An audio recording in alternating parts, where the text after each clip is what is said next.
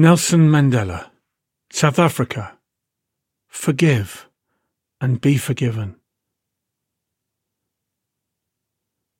The editor called. Get on a plane. Mandela's dying. Okay, when? Now. He's dying now. Get on a plane. Right, okay, drop everything then, just like that. Friends, family, appointments, medical stuff, birthdays. Sure. How long am I going for, boss? I don't know. How long will it take him to die? Uh, then there's a funeral. This is the big one. A month? I was sent upstairs in the office to a health and safety expert who frowned. Things are volatile right now. There could be a revolution in South Africa. You'll need a week's hostile environment training. We'll give you all the right kit, but it takes a little while to get together. When are you thinking of leaving? Um, tonight. Oh dear. I left their office with some advice on where to keep my money, how not to be followed, and who to ring in the event of a violent insurrection. We'll try and get you out, they said breezily. Good luck.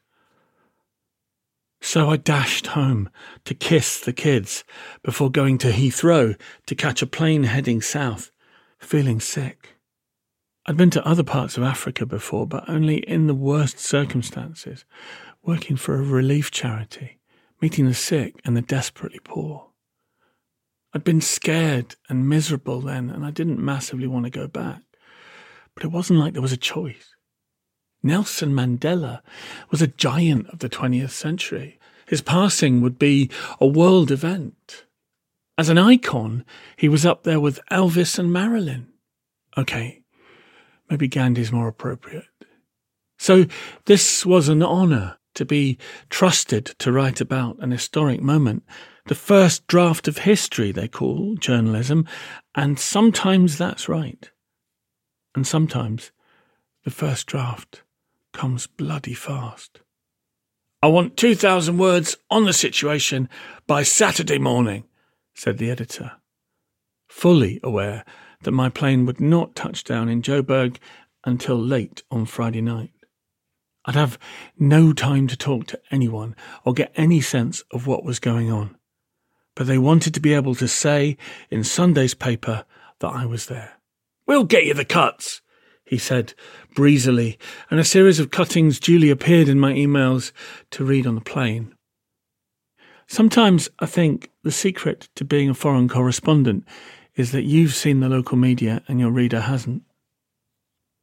I also had The Rough Guide to Nelson Mandela, a copy of his autobiography, a long flight and eyes that would not stay open.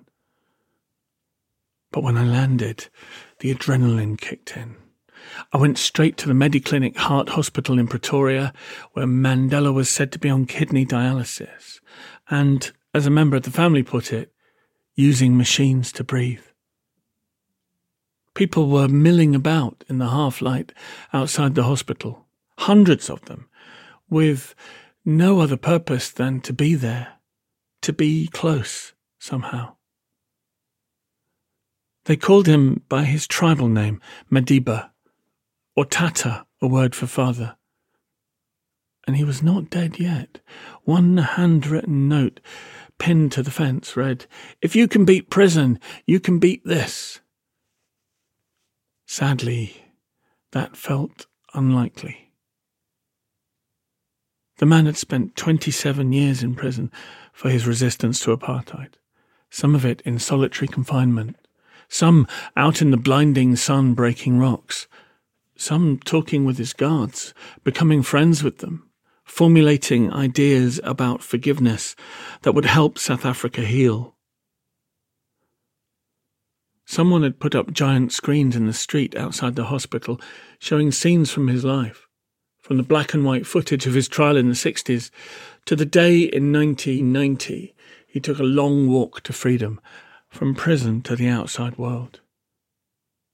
The images played silently. Few people spoke. They watched the face of Mandela change from a young man to a rebel to a prisoner, then a president. I looked over their heads to the square concrete hospital, wondering if he was in any of those rooms I could see, behind any of those window blinds. Trying to think of him there, this frail 94 year old, lying in a bed, surrounded by tubes, with his third wife, Graça, in an armchair by his side, maybe, holding his hand. I was thinking of the click of the ventilator, the mechanical breath, the blip of the monitors, and the heavier breathing, sobbing of those who were allowed near and who felt themselves about to lose him.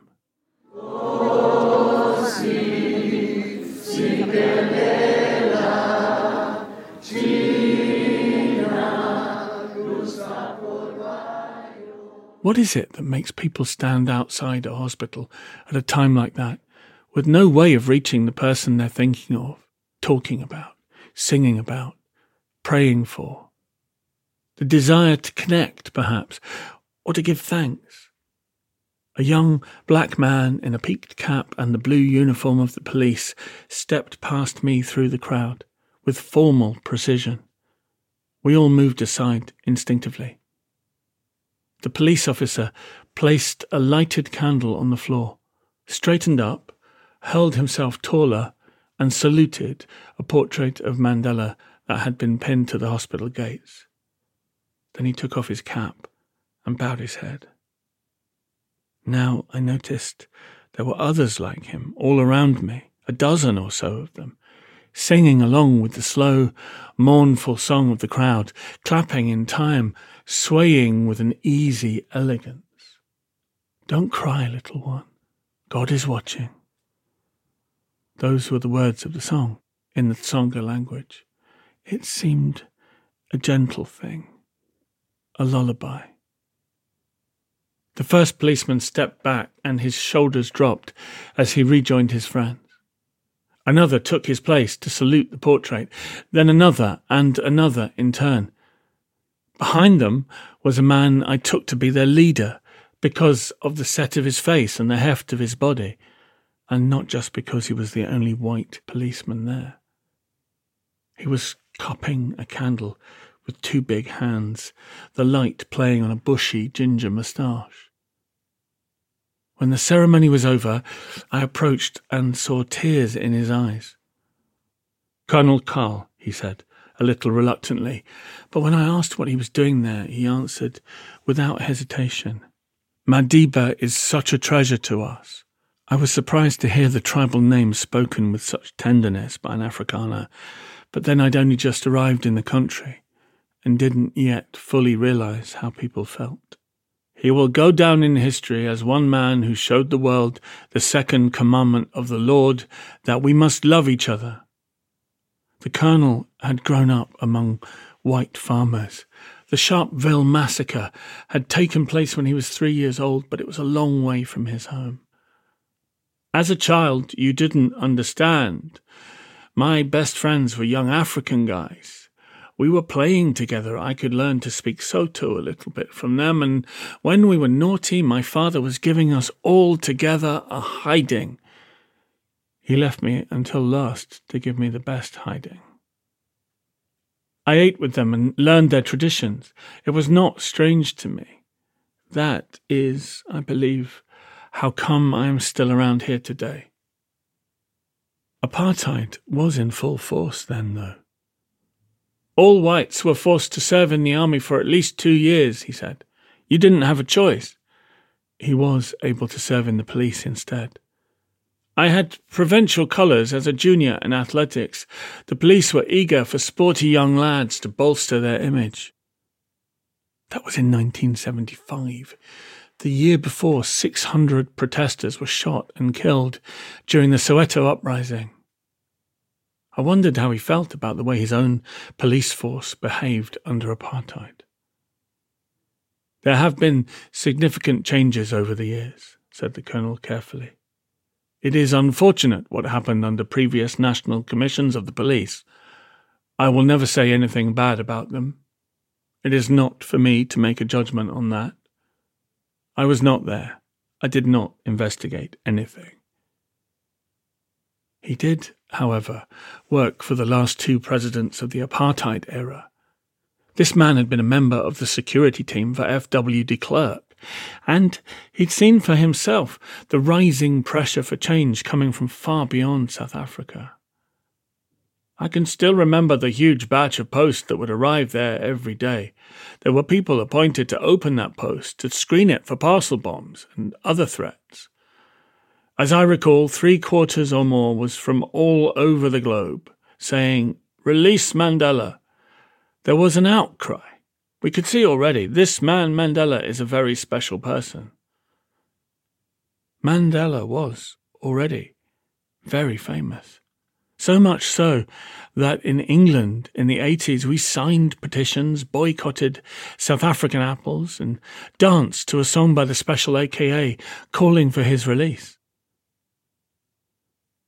And my boss on the local paper in the East End of London, who liked to play tricks on young reporters, sent a very young intern down to the butcher's shop for an interview about their special offer.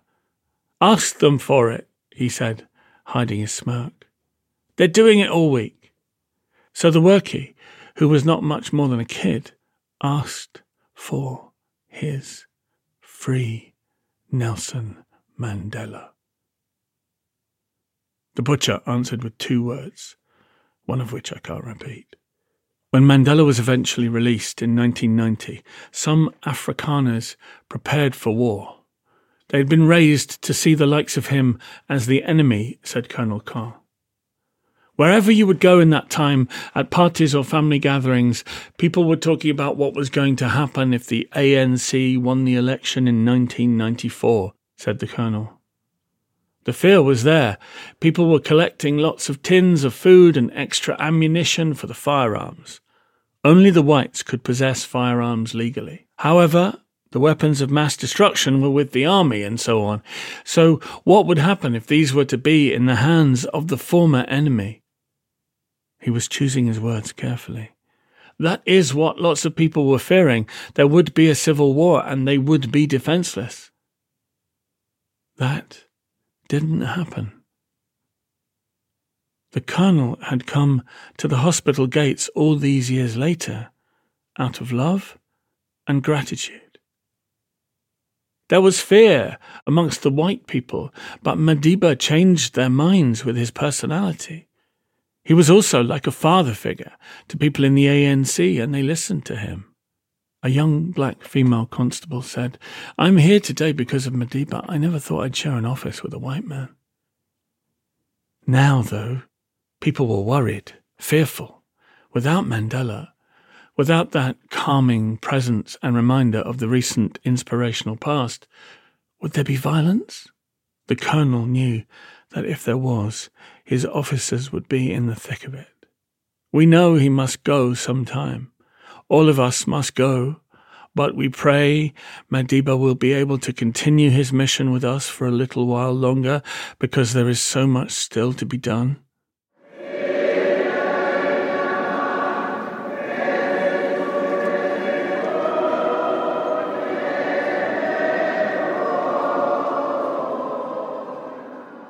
The world was talking about Mandela, the legend.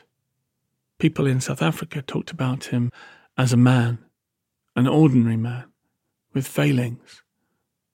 Not a great husband to his first wife, Evelyn. Not a great father to his own children, before prison and after. At the Mandela Museum in Soweto, where you could walk through his old living room from the 60s, I looked down at the big brown armchair and thought about all the nights he wasn't there. Out, fighting the fight, keeping up the struggle, seeing other women. That was part of the Nelson Mandela story, too. An elderly gentleman called Joseph told me, I was a young man when he was a young man. We behaved as young men do. When you think that he became the father of our nation, a hero to the world, well, it is a very big miracle. Madiba made you believe in miracles. They happened around him. That was the point. They happened through him, but also in spite of his failings. We know Madiba, said Joseph. We know him, as a man. I learned that Nelson and Evelyn were married for 14 years. They had four children. A daughter died when she was just nine months old. Evelyn found consolation in religion. Nelson got deeper and deeper into politics. A son was killed in a car crash at the age of 24. Another son, later, was lost to an AIDS related illness when he was 55. So, never mind the struggle. As a father, there were deep sorrows too. Only their daughter Makaziwe survived, and as Nelson lay in hospital now, she was fighting a legal battle for control of the Mandela Trusts. Evelyn was dead, but her offspring were known as the First Family. She'd always kept out of the spotlight. Nelson Mandela's second wife, Winnie, had not. She was a political firebrand, forceful and eloquent. They were married for nearly four decades, including all the years in prison, during which time Winnie built up a power base of her own. She was accused of human rights abuses but survived as a leading member of the ANC. Winnie and her daughters were known as the Second Family. Her granddaughters were currently starring in a 13 part reality series called Being Mandela, revealing lives full of bling. You had to wonder what Grandad thought of that. Winnie gave press conferences at the gates of the hospital, describing herself as the senior member of this family and talking about Nelson as our husband. They'd been divorced for years. The woman actually by his bedside was Graça Machel, the widow of the former president of Mozambique, who'd married Mandela on his 80th birthday. She brought him happiness in old age, said Desmond Tutu, who called her a strong woman of enormous stature, gracious but not to be trifled with or underestimated. So, those were the wives and children. But now, many of Mandela's 17 grandchildren and 14 great grandchildren seem to have a sense of ownership of this dying man and his lucrative name. Particularly Mandla, the eldest grandson, and now the patriarch. He dug up the bodies of Mandela's three lost children from their graves in the family ancestral village of Qunu in the Eastern Cape. Mandla moved them to his own village, 13 miles away, where he'd built a visitors' centre. He seemed to believe Grandad would agree to be buried there instead. Great for tourism. But other members of the Mandela family had just taken Mandla to court while the old man was lying there dying, and they'd won the right for the bodies to be dug up again and put back. Tribal leaders said they were upsetting the ancestors with all this. Tutu pleaded with the family, please, please, please, may we think not only of ourselves. It is almost like spitting in Madiba's face.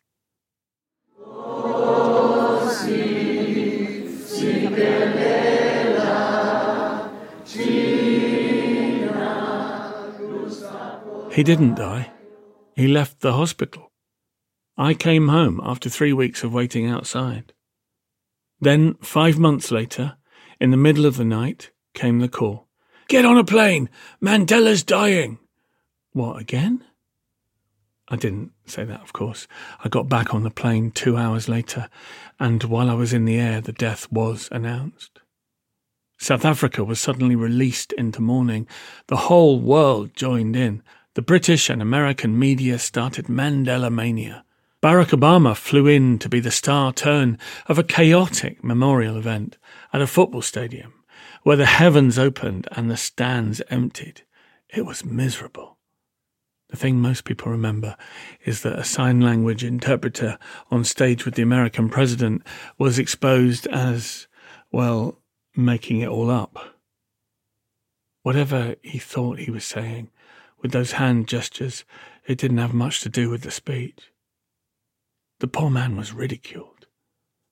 Afterwards, he claimed to have suffered a schizophrenic episode. and seen angels in the stadium. Madiba is dead. We are grateful for having had him among us. Now we must live, said a man outside, selling t shirts and caps bearing the name. The traders needed to sell the icon in order to eat. The Mandela family was doing everything it could to capitalize. The politicians were wrapping themselves in his mantle as a useful disguise, including the big ones. It took a man like Mandela to liberate not just the prisoner, but the jailer as well, said Barack Obama, positioning himself as the heir to all of that. The global icon of Mandela was growing fast after his death, getting further and further from reality until all there would be left of him was the smile. I watched an American reporter talking about how South Africans worshipped Mandela, but in truth, it was people outside the country who worshipped him. South Africans were much more pragmatic. The ones I met talked about his flaws, the emotional distance, the poor decisions as president, the dubious deals, the questionable choice of successor, to name a few. Then a street preacher with fire in her eyes started telling me about King David, a hero of two faiths who was a deeply flawed man. God used him anyway. Still, almost everyone I spoke to felt a powerful gratitude for real, gritty reasons. I had to come and sleep over so I can be closer. I want to say thank you said a nurse called Mashuda as she waited in the street to see the ambulance carrying the coffin come past. She was holding a yellow rose. The changes he brought into my life are so many. I'm a professional nurse because of Madiba. If it was not for him, I would still be working as an assistant with no prospects. When the black Mercedes Undertaker ambulance came by, with windows showing the coffin wrapped in the national flag, Mashuda threw her rose. I'd seen this before in England after the death of Diana, Princess of Wales. There was gratitude, but the people who stood on the streets for Madiba seemed to be like moths drawn to a light, like weary travellers drawn to a warming flame. Good things had happened around him. He carried that in his presence even now.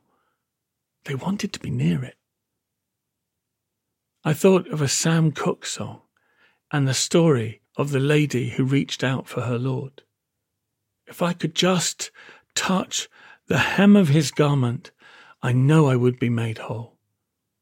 Mashuda couldn't touch the body of her fallen hero or even one of his fancy shirts but she could send a flower spiraling through the air and see it bounce off the bonnet of the big black van in which he lay. That was contact. That was something.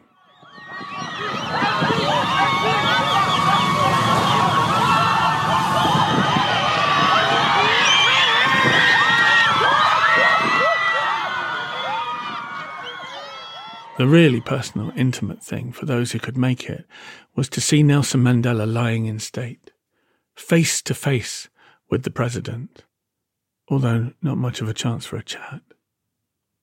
I was thrilled to be sent. I wanted to be close to this man, even if it had to be after death. So did Bono, apparently. Naomi Campbell, too. They didn't have to queue. A pensioner from Pennsylvania called Sharon said she'd travelled for two days to be there. I have regretted for 50 years not going to see John F. Kennedy after he was shot. I don't have another 50 years to regret not coming here. But most people were not icon collectors. The line snaked for miles through Pretoria's grid of streets and up to the Union buildings, seat of the South African government. The wait was long. Umbrellas were held as shelter from the sun.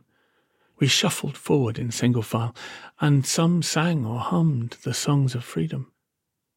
Parents bent down and told their hot and bothered children why this man mattered. But on the last few sandstone steps to where Madiba lay, each of us fell silent. He lay under a large arch, like a stage set, outdoors. This place had been built to show off the power of the Boers, but President Nelson Mandela had chosen not to tear down the statues or close the Union buildings. He'd chosen to occupy the space. He was still doing that now. A pair of Marines in dazzling white uniforms stood guard with their heads bowed. The coffin was draped in white silk, with glass over the open part, and there he was, suddenly, Nelson Mandela himself, dressed in a dark shirt with swirls, lying on his back, eyes closed, head tilted a little. This was him. Close enough you could reach out and touch him, although you'd get in a lot of trouble if you did. It didn't look like him, though, not like the face on all the posters. He was pale, bloated, harassed, not serene, not an icon of peace. But there was no time to stare, just a second or two with the body before an usher gave a signal to move on, back into the open, from under the canopy and down the steps on wobbly legs, carried forward by the momentum of the line. I sat down in the garden where the air was heavy with the thick scent of many flowers. I had to sit down, trembling ambushed by feelings I couldn't process. There was an overwhelming sense of absence, actually. The body I'd just seen was a husk, a snakeskin discarded. His light and his energy were elsewhere. He'd moved on. If the man's soul had been oceanic, as everybody said, the body was a pebble washed up on the shore. He's not here, said a woman in her Sunday best coming down the steps, face wet with tears. He's not here. He's not here. But he was, kind of, everywhere. The man had gone away, leaving only his body. The lover, the father, the friend, gone. But his face was everywhere. His memory was everywhere. His effect was everywhere, living in the people, or at least in their hopes. As Tutu says, I am because we are. If you can find a way of connecting with people as Mandela did, if you can believe we are interdependent, good and bad, if you can make people feel better about themselves, help them to forgive, to let go of the anger and hurt that hurts them and find release and live together side by side, even in disagreement, even as flawed, broken, disappointing human beings. If you can do that yourself, forgive and be forgiven, if you can believe there is something more to aim for, something higher, and help others get there, then maybe you can, like Mandela, become bigger than yourself.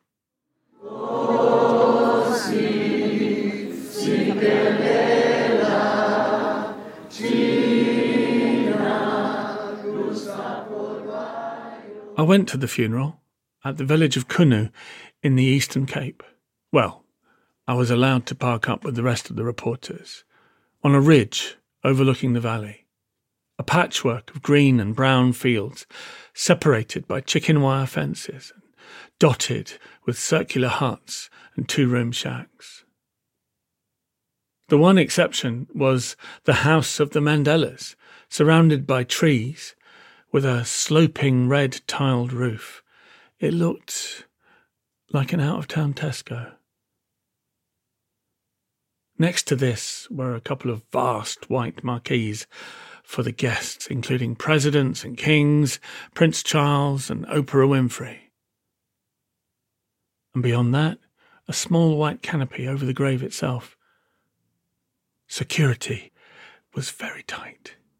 One of us reporters paid a villager for the chance to secretly lie among the goats in an outhouse way down below, within the ring of steel, overnight.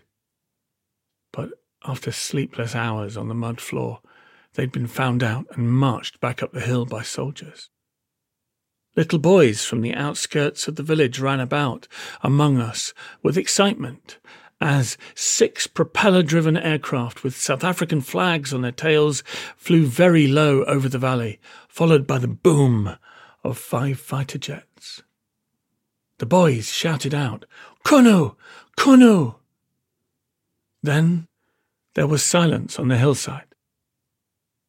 One of the boys was sitting on the bonnet of my car and told me what I hoped was his name Lucanu.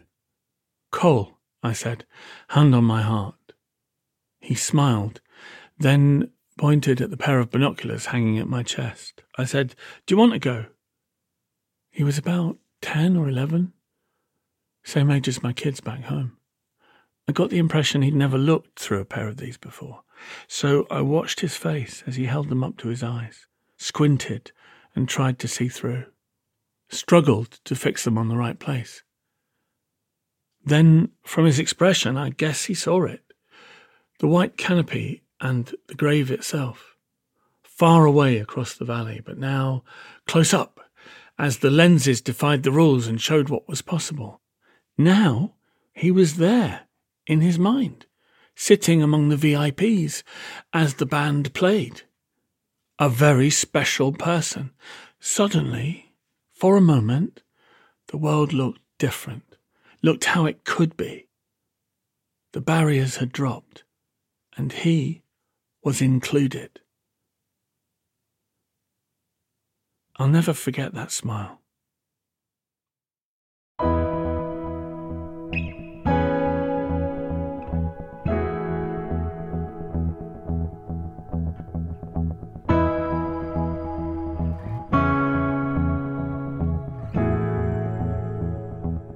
Thanks for listening. The music you heard was recorded at the Regina Mundi Church in Soweto at a memorial mass and at the Nelson Mandela Foundation in Johannesburg a few days after his death. And the sounds were people reacting as the van carrying the coffin went past on the road in Eastern Cape on the way to the funeral. Can We Talk is a collection of true stories about encounters with remarkable people and what they tell us about how to live, really, how to be better humans. It's brought to you by Hodder Faith.